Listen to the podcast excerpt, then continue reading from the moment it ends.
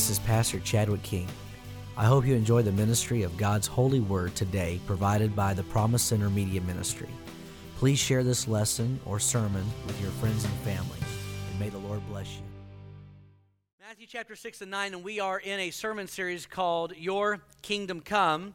Matthew chapter 6 and 9, we've been reading, Our Father in heaven, hallowed be your name, your kingdom come, your will be done on earth as it is in heaven. Give us today our daily bread, and forgive us our debts as we also forgive our debtors. And lead us not, and this is our point today, lead us not to temptation, but deliver us from the evil one. Deliver us from the evil one. Today I want to talk about spiritual warfare. Today I want to talk about the devil. Now, what I'm going to tell you is number one, we do believe in the devil here. But he's like, itty bitty. Okay? Itty bitty. And we'll talk about that in just a moment, all right? It's interesting, Barna, the Barna group that does these studies, they found that 79% of people who say they're Christians in North America actually, uh, only 79 have a biblical view of God, that God is actually omniscient, omnipresent, He's everywhere, He's all knowing, uh, He's omnipotent, He's all powerful, a biblical view of, of, of, of God. And then only, I think it's like 48% of Christians, professing Christians, believe in the devil. Okay? Now, I, get that. I get that um, there is maybe uh, hyper too much talk about it, and there's some maybe not enough talk about it. I love what D.L. Moody said. He said, There's two reasons I believe in the devil. One, because the Bible says so. And number two, I've done some business with him.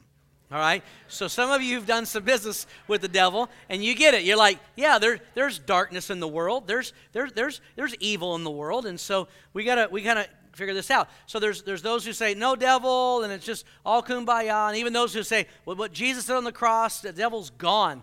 And, and that's not exactly true. In fact, in the book of Acts, after Jesus left, uh, they were still casting out devils. So, so that's not exactly true, and we can get to that in just a moment. But then there's the other side and that's the extreme that everything's the devil, right? Your lawnmower doesn't work, it's the devil.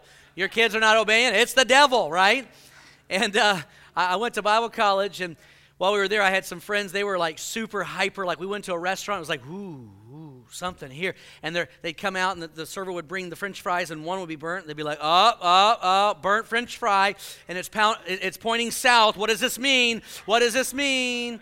Right? And uh, so, so uh, or they go to In and Out, and and their, their, their number, you know, the order number at the top, they're going to call your number at 66, and they're like, uh oh, can't, can't eat that burger.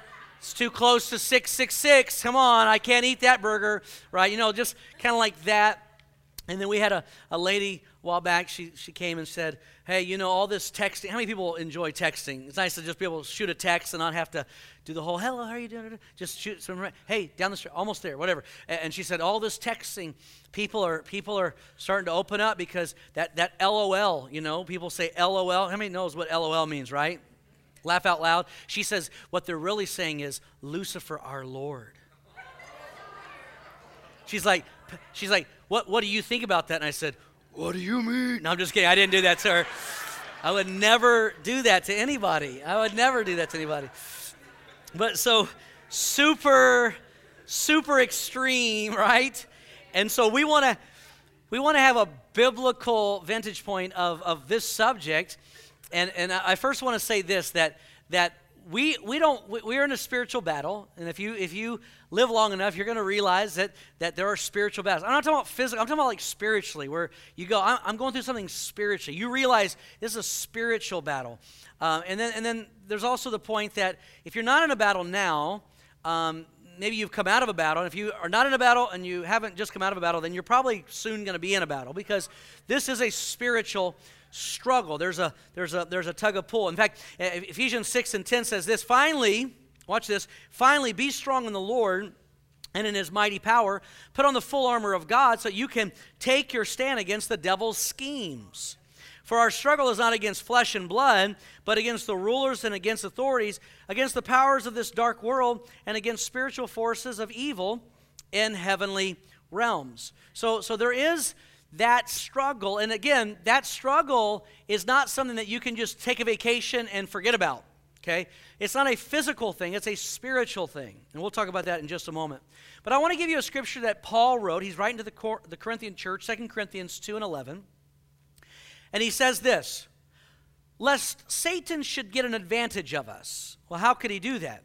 For we are not ignorant of his devices. So he, he's given this, uh, this information, being, like, hey guys, guard against this and none guard against this, and, and I'm going to give you some things because we don't want Satan to get an advantage of us. And the only way he can get an advantage of us is if we're ignorant about his devices. So I believe God doesn't want us to be ignorant of how the devil schemes and works. So I'm going to give you a couple things. Number one, um, Satan, and this is on the back of your worship guide. Would you get your worship guide and take this and, and, and write some notes down and and as you're listening and following along, write those notes. And as the Lord begins to speak to your heart, write those notes. The Holy Spirit's going to start speaking to you and through you, and just start writing those down because you want to you want to get that. God is going to speak to somebody here today, and He's going to speak to you today in a special way. And we want to we want to capture what God is saying. So Satan will most likely attack. Watch this. Number one, after making a next step toward God. Whatever that next step is, remember Jesus gets water baptized, heavens open, voice, dove. Oh, John the Baptist is like, I must decrease, he must increase. And it's like, it can't get any better than this. And then, like, four verses later, he's in a wilderness being tempted by Satan. Make a big proclamation, a big moment. Uh, we should we should almost like in our growth track or in our in our uh, pre-baptism like like uh, orientation like let, let people know hey you're getting baptized. Because people were like i got baptized like all hell broke loose. We're like you're doing something right. Right? Can i get a witness from somebody in the house? You start taking a step because the devil doesn't mind with peaceful coexistence. Like we'll just we're just going to be kind of like mummies in the kingdom of god. But as soon as you start moving forward he kind of gets scared Amen? He kind of gets scared. So, so we, we, it's, it's next steps. I heard about a man who he wanted to, to elevate. He wanted to get a raise. So he went into his boss's office. He said, "Hey, I've, I need a raise. I'm, I've got a couple companies that are actually after me, and I need to. I want a raise." And the, the, the boss said, "Man, you're, you're very valuable to us, and I'll give you a five percent raise. How's that sound?" And the guy's like, that's awesome. And he, he's heading out, and the boss says, Hey, hold on, stop. He said, I'm just curious, what companies are, are after you? He said, The electric company, the water company, the cable company. All right? So, uh, yeah, anyway, so, but, but for every new level, there, there is sometimes a new devil. There's a new, there's a new tension that you have to press through. In fact, the Bible says that, that men press into the kingdom. The kingdom of heaven suffers violence, the violent take it by force. And, and you're not going to have a lot of forward movement without some tension and some things. And so we do walk in a natural world, but there are spiritual elements that we have to understand. Number two, write this down. Satan will most likely attack, number two, when you are emotionally and physically drained. Okay? When you're tired and you're worn out and you're depleted. In fact, that's when Jesus was in the wilderness. He was on a fast. It was warm. He had no water. Bible says he hungered. Right? He's there in that moment, and that's when Satan comes. He comes when you're physically, emotionally, and even spiritually drained. That's when he's going to come. Okay? He's going to he's going to wait for that moment. There was a study done by Mark Muraven, PhD at the University of Albany. And they did this study. It's a very interesting well known study. They brought all these students into the classroom and they divided them into two groups. One group will be over here, and they had all these radishes out on plates that you could have as many radishes as you want, but you can't have the cookies. The other group over here could have the fresh, warm, baked chocolate chip. Come on, can I get an amen from somebody in the house? That's the side I want to be on. And they were over here, and they said, You can eat the cookies, but you can't eat the radishes. Wah, wah, wah, right? And so they're, they're in the room for like 30 minutes. They don't realize they're being watched and recorded. They're watching this as a social science and these two groups. And so, like, there was even some people from the radish side that walked over and looked at the cookies and smelt the cookies. And they were like a little perturbed, but, but they were using their willpower to not eat the, the cookies. Well, finally, the professor walks in and says, Hey, I'm giving you guys um, these equations that you need to solve. You're going to put them up on the board, and, and you, this group over here is going to work on this, and you're going to work over here. And so the group that had radishes, that had expended more willpower to not eat the cookies, they only lasted like 10 minutes, 12 minutes before they gave up. They're like, we're done. One guy even flipped the chair. Like they, people started arguing on the, and then this group over here, they went like 20, 25 minutes before they gave up. They're like, there's no answer, is there? And then the professor comes in and says, there's no answer. The point isn't figuring out the, the deal. The point is, we want to see how long you could go. Because the study was, here's the question. Is willpower a gift, a skill, or is it more like a muscle, something that gets tired over time? And what they discovered is, is that willpower is like a muscle. You know, a skill is like I can make omelets. So if I can make omelets today, I can make omelets tomorrow, and I can make omelets the next day, right? You don't lose the skill, right? But willpower is a muscle. That's why most mistakes, construction, most mistakes um, with doctors, they happen in the evening when people have been expended. Their, their, their willpower, they've been managing things, and, they've been ex- and so their willpower goes down. That's why you get frustrated at the end of the day. If you're like me, you wake up like, it's a beautiful morning, and then you're a dragon by 9.30 p.m. You're like, I just want to go to bed. Kids go to sleep. Can I get an amen from somebody who can give me a whistle? Okay, all right. And so you're just, your willpower, you're, and so the enemy comes, he's going to come when you're weak you know statistically that most, most acts of immorality happen at the end of a day? Right? Why? Because willpower. So you've got to guard yourself. You've got to protect yourself. And you've got to realize, hey, I'm, I'm weak and I'm vulnerable right now. And that's when the enemy likes to pounce. In fact, my kids, my, my kids love natural, uh, the, the, the National Geographic, like the animal hunts. Have you seen those before? Like, like the lion chasing the gazelle. And I walk in, they're on the little computer, and they're like, and they're like, the, the animals like eating in the blood, and like, what are you guys watching? And I'm like stuck on, like, this is amazing. And uh, what they found is like the, the, the lions, even the, the, the wolves, they'll wait and they'll watch and they'll find the one that's wounded or sick or the one that, that can't run as fast. They'll study. They're going to find the weak one. They're going to find the weakness, and that's what they're going to go after. And so that's how uh, that works. Uh, number three, uh, immediately, write this down, immediately before a major breakthrough. Immediately before, you're going to find a temptation, you're going to find struggle, resistance, immediately, immediately before a major breakthrough. All right? Uh, they're going, the children of Israel are about to go in the promised land, and Satan comes with a temptation. And that temptation is Satan's going to try to get the body of Moses and, and bring it out and bring that body and parade it. And, and the Bible says that God sends Michael. Why? Because a great temptation, a great deception was going to be tried to brought before the children of Israel went into the promised land to keep them from going in. A rocket, whenever it's going into the atmosphere and stratosphere, there's so much resistance, but then when it breaks through, there's no resistance, no gravity. In fact, I think I think I heard I think it was like 50, over 50 percent or something like that of the gas in the rocket is used for the first 50 feet, just to get it like 50 feet off the ground to get that thrust going. And so we're pushing, we're pressing. The Bible says we press into the kingdom, right? We're pushing, we're pressing, but there's a breakthrough coming. I just want to tell somebody today there's a breakthrough coming in your life. Amen. I'm going to give you five devices of, of Satan, how he works, so we know when he works. But five devices, you can write this down in your notes. Number one, he uses fear. Everybody say fear. fear. He uses fear. 1 Peter 5 and 8, be alert, be sober mind. Your enemy, the devil, prowls like a roaring lion. He wants to devour. What does the roaring lion mean? So I, I can't do this. I wish I had the, the, the, deep roar. I can't do it. I just can't. I, I would try it, but then you'd laugh at me and I'd feel really bad and I wouldn't be able to finish the sermon, all right? So here's the, the lion roars, and whenever you have a high pitch, you can, on high pitch, you can, you can determine which direction. But the, the, the roar, that deep roar, it gets into the floor, it gets into the seats, it gets into the You can't tell. It's called omni sound. You can't tell which direction it's coming from a deep bass. So, what it does is the prey hears the sound and it doesn't know which way it's coming from. It paralyzes the prey. And the enemy makes this sound. He wants you to think he's big, he's bad, he's tough, and, and all of a sudden you're paralyzed. And in fear, you start making the wrong decisions. Fear is not the opposite of faith, fear is the opposite of love. Perfect love casts out all fear. When you are in your Father's love, when you are walking with God, there's no fear. He's got my back, He's with me, He's my protector, He's my Abba Father, right? And so fear is a result of being out of relationship.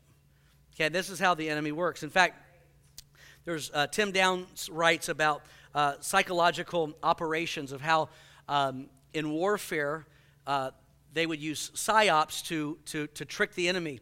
One of the first people to use this was back Alexander the Great, a 30 year old, 31, 32 year old who conquers the whole world. He used this. They would retreat, they'd be fighting an army, and they do a fake retreat. And when they were retreating, they would leave the shields and the armor and the helmets, but they made these shields for people who were 10 feet tall. And so you, they were chasing, looking at the shield, and they're going, These men are giants. And it was psychological warfare. And this is what the enemy does. He wants to make himself sound so big, so tough, so rough, so bad to the bone. People have such a misnomer about Satan. They're like, oh, yeah, he's everywhere. No, he's not.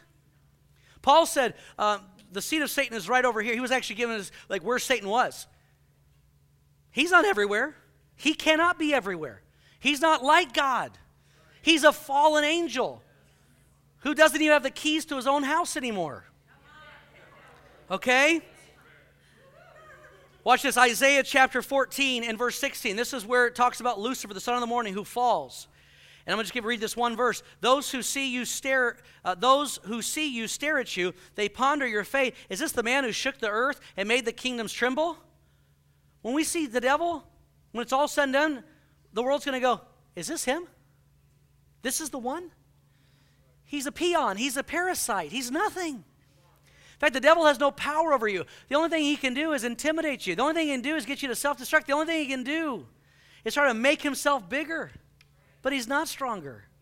If he needs to be a snake, he'll be a snake. If he needs to be a lion, he'll be a lion. He'll be dragon in the Old Testament, whatever. That, he has no power. It took one little nameless angel in the book of Revelation to cast him out. One. Didn't need an army. It's done. We're not fighting for victory, we're fighting from victory. We have victory for what Jesus did 2,000 years ago. Number two, number two, the devices of Satan. Number two, write this down strong temptation. You're going to feel strong temptation coming. You're going to be like, it's coming from every direction. All right? I heard a story about a man who.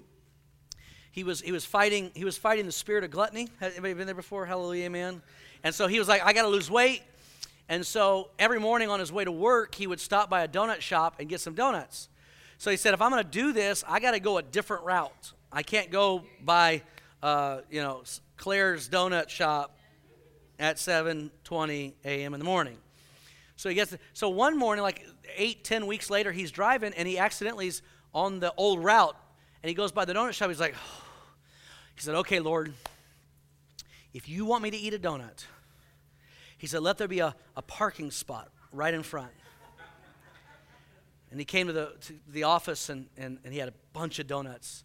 He told the story. He said, I told the Lord if, if, he wanted me to have a donut, there'd be a parking spot right up front. He said, after eight times around the block, God opened that door. God just opened that door. All right. Isaiah 54 and 17. No weapon that is fashioned against you shall succeed. Because this tells us two things. We're, we're destined to reign, we're destined to win. But more than that, no weapon that's fashioned against you. That means that the enemy prepares, he studies, because he wants to hit you when you're down. He wants to find your weakness. He knows what your proclivities are, he knows what your issues are. It's a weapon that is fashioned just for you. A weapon that's got your name on it. That's what the Bible says. In fact, we have some Fijian uh, uh, families in our church, and we love them very much. I don't, I don't know if they're out there, Blue Banaka. If you are, God bless you. We love you. But one of our Fijian brothers was telling me last year because fe- last February they had that big hurricane that came through. In fact, it wasn't even a hurricane; it was it was Winston. It was a tropical storm, but it devastated the island and it knocked down people. Were people were killed. And here's what happened. And he was talking to me. He said, "This is this is what happened. It had nothing to do with with the the actual speed. What happened was that that tropical storm came from the east, but kind of came around and came from back." From the west and they said all all the storms come from the east so all the buildings are made strong to resist from the east. But this one came from the west and it destroyed everything because it came at our weak side. And this is what the enemy does. He's going to find your weak side and he's going to come after it because his job his, he wants to kill steal and destroy. Amen? All right number number three. He's going to bring condemnation condemnation. Now, what's the difference between conviction and condemnation? Conviction is godly sorrow. it draws me to God. Condemnation is the sorrow of this world. It pushes me away from God. God's never going to forgive you. God doesn't love you. You're a loser. You, have gone too far. I, I hate that spirit that tells people they've gone too far. Let me just tell you God found a man by the name of Saul who was murdering Christians saved him, anointed him, blessed him, sent him out, and he became the Apostle Paul who brought the gospel to the Gentiles. So on your worst day, I don't think you're worse than Saul. Amen. Amen? You haven't gone too far. But the enemy will lie to you and tell you that you have. Revelation 12 and 10. Watch this. Revelation 12 and 10. Then I heard a loud voice in heaven saying, now have come the salvation and the power of the kingdom of our God, the authority of his Messiah. For the accuser of our brothers and sisters, who accuses them before God day and night. Did you know that Satan all he wants to do is accuse, accuse, accuse, accuse, accuse. I know what you did. I know what you did. I know what you did. That's who you are. That's who you are. You'll always be that. You'll never be different. That's who you are. That's all he does remind you, remind you, remind you, remind you, remind you of your past. Accuses you before God. And there you are in the struggle of your life. But watch what the Bible says as we keep reading. They triumphed over him by the blood of the Lamb and by the word of their testimony. Oh man, that is awesome. Why? Because the word of their testimony is the same thing that Satan is telling God. Same story. But when you add the blood of the lamb to the story, it becomes a testimony. So Satan is saying, Satan's saying, hey, they failed, they did this, they did that. But you add the blood of the lamb, and they say, yeah, that's what I was. That's my testimony. That's my story. I can help others. I can preach. Paul never never dismissed the fact that he killed Christians. He used it in his narrative of the gospel. He said, "My gospel." Because it was a part of his story. It was a part of underneath the meta narrative of the what Jesus did. But under that was Paul's story. He wasn't bashful about that. He goes, "This is what I was." But the blood covers it, and now it's my story. I can go into any city and say, you know what? You hate this, I hated it more. Come on, somebody. I'm telling you, this is you can if you can realize that your story doesn't have to condemn you, you can talk about it, you can share it, and you can be a blessing to somebody else. The enemy wants to think, make you think that you got to hide and bury it. You got to say, Lord, redeem it and use it for your glory. Number four, moving along. Number four, spiritual fatigue. He's going to bring spiritual fatigue, lack of prayer and focus, lack of prayer and focus. Spiritual fatigue, spiritual fatigue. Watch what Daniel says. Daniel 7. And he shall speak great words against the Most High and shall wear out the saints of the Most High. Where are you down? Where are you down? Where are you down? Where are you down? Where are you down? He wants you to stop praying. He wants you to stop coming to church. He wants you to stop worshiping. He wants to wear you down spiritually, a fatigue. This is not a rest that you can get by, by you know, going to the beauty salon. Guys, I'm trying to help you a little bit. Uh, uh, this is not a rest that you can get by getting a, a, a Thai foot massage, which, awesome. Um, but, but this is, this is not that kind of rest. This is a rest that happens within the soul. This is the kind that only Jesus can give. He said, I will give you rest. My burden is not heavy. I want to give, come unto me all that are heavy laden, and I will give you rest. Okay? So many people are losing the battle against the enemy because they don't have the rest of the Spirit. You need the Spirit living in you, bubbling over. Be full of the Holy Spirit. How do we do that? Prayer. But the enemy wants you to stop praying because he knows if you pray, Bible says if we pray in the Spirit, we build up our most holy faith. How have we overcome the world? By our faith. Amen? See how it's all interconnected. He wants to create fatigue. Some of you, you, you, used to have the prayer life. You used to be able to, to walk in that faith and dimension, but he's warning you, you're distracted, you're not focused, and that's what he does. He gets you, gets you out of alignment. Number five, self-destruction. This is important because the enemy cannot destroy you, but he wants you to destroy yourself the, the, the devil that filled that man, 10,000 devils. 10,000 devils. He was cutting himself, he was hurting himself, he was wounding himself. Why? because the enemy wants you to self inflict. He wants you to destroy. That doesn't just mean physical, that can be spiritual. Destroy relationships. When someone is influenced, possessed, oppressed by, a, by the evil spirits of this world or part, uh, come, under that, come under that darkness, we start hurting one another. Take the spirit of Cain and we kill our brother. Destroy, we destroy, we destroy what God has put into our lives. Amen?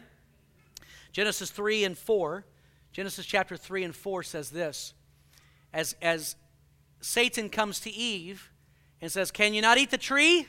Looks pretty good. She goes, well, Can't eat, God said. He said, If we eat it, we die. And this is the lie. This is, he's the father of all lies. This is the lie, the first lie in the scripture, at least. You will not surely die. He could have, Satan could have said, Eve, God didn't say that. The lie that he, there was a million different lies he could, but the lie he chose to lie to Eve with was, you can do what you want, there's no repercussions.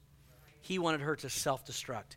He wanted Adam to self destruct. He wanted them to be far from God. In fact, there's an interesting story of a man by the name of Balak in the Old Testament. He was a Moabite king, and he wanted to get rid of the Hebrews. The Hebrews are on their way to the promised land.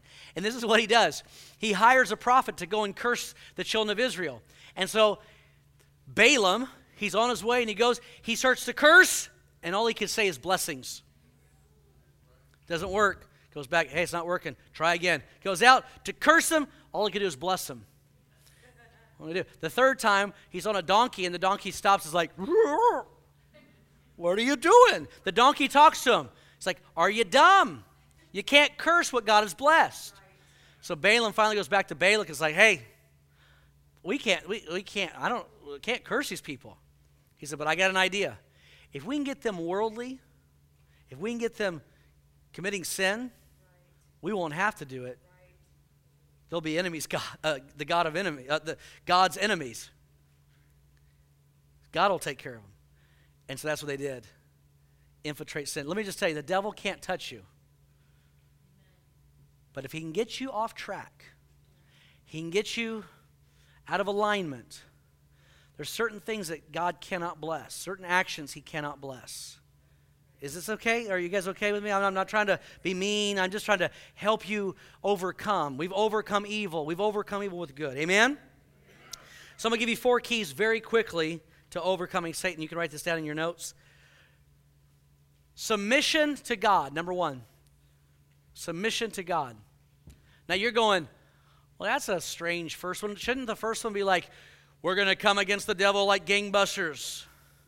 We're going to go out into the streets and we're going to we're going to march around the city and we're going to we're going to hold up signs and we're going to tell all the evil people you know? We're going to tell them hey you you do this and you don't recycle and you use bad language and da da da. Ah, is that how we win? No. Here's how we win. We start by submitting our lives to god. Why? Because spiritual warfare started when an angel became unsubmitted. That's how the spiritual battle began with Lucifer. He became unsubmitted. He wanted to become higher than God. Boom, he fell like lightning. So this whole struggle is basically come from angels that have come out of alignment.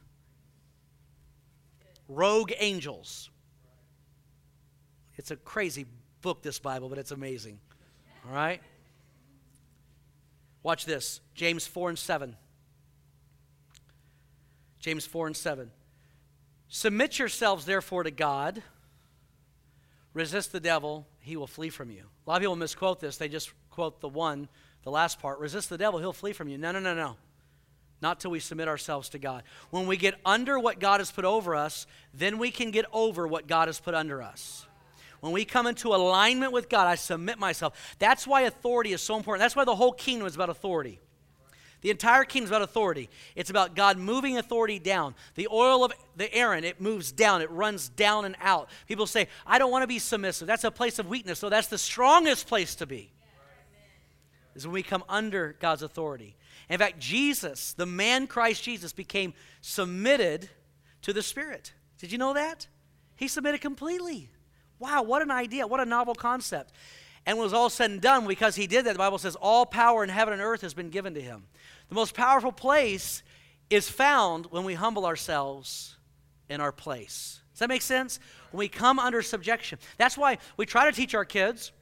You know, our kids, I'm not trying to throw them on the bus, but they're not perfect. And whenever there's maybe an issue at school, the teacher says, Hey, so and so did this. I don't want to use uh, his name, but Joshua. And I'm just kidding. I, that was terrible. I wouldn't do that. But, but when one of the kids is like, Hey, this, uh, uh your child, your daughter, your son, your daughter uh, did something wrong, guess what? We don't go, That teacher, that teacher's wrong and you're right. If she's wrong, she's still right. Well, that went over really good. Let me say it again. If she's wrong, she's still right because she's authority. We live in a generation that has no understanding of authority. And if we can get this right in the church, it can bring into alignment some powerful things. There's even an order within the household. I know it's so anti 2017, but when you bring it in order, it doesn't mean less. It doesn't mean weak. It doesn't mean it doesn't mean you can be abused. And da-da-da. what it means is when we bring things in order the way God designed it, that's where the power comes. When we know our place, then there's grace. We go on an airplane, right? And the stewardess says, Buckle your seatbelt. I don't go, I am a preacher of the gospel of Jesus. I've got faith of a mustard seed. I don't need to buckle my seatbelt, woman. I go, Yes, ma'am. Functional authority. Functional authority. Okay? When I, you know, once every five years, six years, get pulled over by an officer, I, do you know you were speeding? Yes, I do. Do you know that you look really cool in that car? Yes, I do. No, I'm just kidding. Does it come under authority? I, yep. Hey, you know what?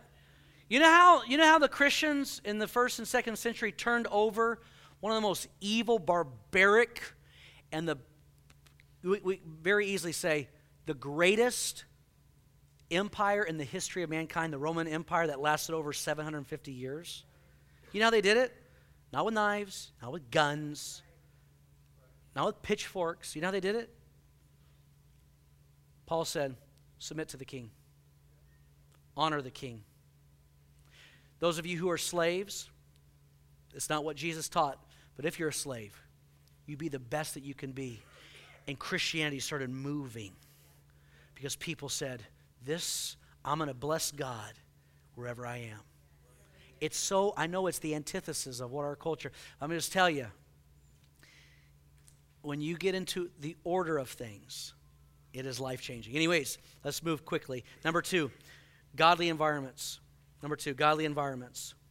Did you know that God filled the upper room on the day of Pentecost before he filled the people in the room? Right. Environment, praise, prayer. Filled the house where they were sitting, and then uh, filled each of them. Cloven tongues, they began to speak other tongues as the Spirit gave them the utterance. God fills environments. The devil is attracted to environments. Now, you probably know this. I grew up in Houston, and uh, there are things that live survive, thrive, and grow in Houston, the Bayou City, stinky, hot, humid. Did I say stinky and hot? Stinky, hot, that doesn't grow here, and vice versa. We had a missionary on Wednesday, and before church, he said, What can we go see? You know, two hours, we will see something real quick. I said, Have you ever seen the redwoods? He says, I've never heard of redwoods. I said, They're, they're the better, cooler cousin of the sequoias. Yeah, Okay, I thought you guys would like that. And he's like, let's do it. So we went to Armstrong Woods. He's like, I'd love to have a redwood. It's beautiful. I said, look, they're really particular. They want to be like like 15 miles off of the coast. Not any further in, not any further closer the they want to be like 15 miles in. There's like and right up the line. And the sequoias want to be high elevation, out uh, uh, the arid, da da da. And I explained it to him. I said, these will not grow in Lithuania. So don't try, all right? And there's certain plants that the culture, the environment, gives permission for certain things to grow and permission for other things not to grow. Okay? The environments that we create in our life attract certain things. The environments that we create in our life also repel certain things. I want to create an environment that repels the world and attracts God. Some people have created environments that attracts the world and repels God. Did I already say that? Something like that. You got to know what kind of environment am I creating? We want to create an environment that draws God close. Faith, the Word of God, worship, create the environments. If your environment is always movies in the background, yelling, screaming, this, that, cursing, you know, m- music that is that that that belittles women and and you know curses man and curses authority. I'm gonna just tell you, you're gonna attract, attract. You're creating an environment that attracts the things of this world. Is this okay? All right, no tomatoes have been thrown so far, so I think I'm okay. Number three, number three, the name of Jesus. Write that down, the name of Jesus. The name of Jesus. Mark 16 and 17, and these signs will accompany those who believe in my name. In my name. Everybody say, in my name. In my name, they will drive out de- uh, demons. Luke 10 and 17. The 72 returned with joy and said, Lord, even the demons submit to us in your name. There's power in the name of Jesus. But according to the book of Acts 19, which we're not going to put up because of time, the seven sons of Sceva addressed the man who was demon possessed, tried to cast out the spirit, and the man ended up beating them up, declothing them. they were naked, running through the street like crazy people, beat up and naked. The spirit, that evil spirit, did that. Why? Because they knew the name of the Lord, but they didn't know the Lord of the name. And there is a difference. So it's about being a relationship, coming under the authority of Christ, and bringing that authority with us and saying, you know what, in the name of Jesus. Because the battle is not yours, it's the Lord's. So I don't fight. I don't, let me just say this I don't pick fights with devils. Devils have picked, picked fights with me. They've come into my room. I've seen them look at me. I've had them at the end of my bed shake my bed. I've had them speak. My wife and I have jumped up out of bed at the same time out of a deep sleep and knew something was in, uh, in the house. We went and it was in the corner of our living room. We've been there, done that. But the bottom line is this it's not our battle, it's Christ's battle. I don't, I can't fight them on my own strength. When I do that, I'll get my tail whooped. But when I walk in the Spirit, in Christ's authority, I have jurisdiction over all the evil spirits of the world. So when He gives me permission, He says, Hey, you know what? This spirit's been coming around, and I want you to address it by the Holy Spirit. Absolutely. I'm not afraid. But I'm not picking fights. I'm not going out to the city and go, The spirit of this city, I adjure you. Da, da, da, da. No. That's Christ's job. In fact, the Bible says that Christ will put all things under his feet and then present the kingdom to the Father. That's in the book of Corinthians, chapter 15, right? And so it's his job to. We, he may do it through the church, but at the end of the day, the battle is not ours. So we do it in the name of Jesus. Let me give you one more scripture within this Philippians 2 and 6. Who, being the very nature of God, did not consider equality with God something to be used as his own advantage. Rather, he made himself nothing by taking the very nature of a servant, being made in human likeness, and being found in appearance as a man. He humbled himself, and being obedient to death, even the death of the cross. So he humbled himself, subjected himself, submitted himself, and watch what happens. Therefore, God exalted him highest place and gave him the name that is above every name, that at the name of Jesus every knee should bow in heaven and earth and under the earth. So there's a name now in heaven, earth, and under the earth by which has all authority. Amen? Acts chapter 4 says, There's no other name under heaven given among men whereby we must be saved. The name of Jesus matters, it's powerful. Does that make sense? So the name of Jesus. Okay. And, and then I'm closing with this. Number four the Word of God. The Word of God. You got to know the Word of God. You know how you know how Satan came against Jesus? Not omitting the word, quoting the word. Satan quoted scripture to Jesus, but he was quoting logos. He was regurgitating it. He was quoting it. How many did quotes in, in Sunday school? How many went to Sunday school? We used to do the sword drills, who could stand the fastest, and they would feed us candy. It was wonderful. Whoever stood up the quickest, okay, Isaiah chapter 14, we got it! Candy! Ah, you know. And then we did, like, we memorized verses. But it's not enough just to be able to quote it, regurgitate it. It's about knowing it. It's about rhema word. So Satan would quote logos word, Jesus would speak rhema word. He defeated Satan with the Word of God. We got to know the Word. Uh, this is my last verse, and we'll be closing. Matthew 7 and 24. Everyone then who hears these words of mine and does them will be like a wise man who built his house on the rock. And the rain fell, and the floods came, and the winds blew and beat on the house, but it did not fall, because it had been founded on the rock. What's the rock? The Word of God. Everyone who hears these words of mine and does not do them is like a man, foolish man, who built his house on the sand. And when the rain fell, the floods came, the winds blew and beat against that house, and it fell, and great was the fall of it. The guy who built his life on the Word and the one who built his life on sinking sand both had storms. But the one who made it through the storm was the one whose life was anchored to the rock, to the Word of God. Amen? Would you stand with me? I want to declare some things over you today. Right where you are, maybe you can close your eyes with me. We're going to close our eyes and bow our heads. If you're here today, no one's looking around. If you're here today and you've been in a spiritual battle, in a spiritual struggle, I want to have you lift your hand. No one's looking around. In a spiritual battle. We got some hands going up. I'm going to tell you today, we're going to declare a victory in Jesus' name over your life. There's power in the name of Jesus. Heavenly Father, we come to you according to your will. We are your church, the sheep of your pasture. I pray that your people would be free. I pray that your people would be victorious. I pray that your people, Lord, would be free from the chains of this world. Every bondage, every addiction, every frustration, every whim of the enemy every scheme of the every weapon of the enemy that's come against us. I declare victory by your blood. I declare victory by your spirit. I declare victory by your name. There is power in your name.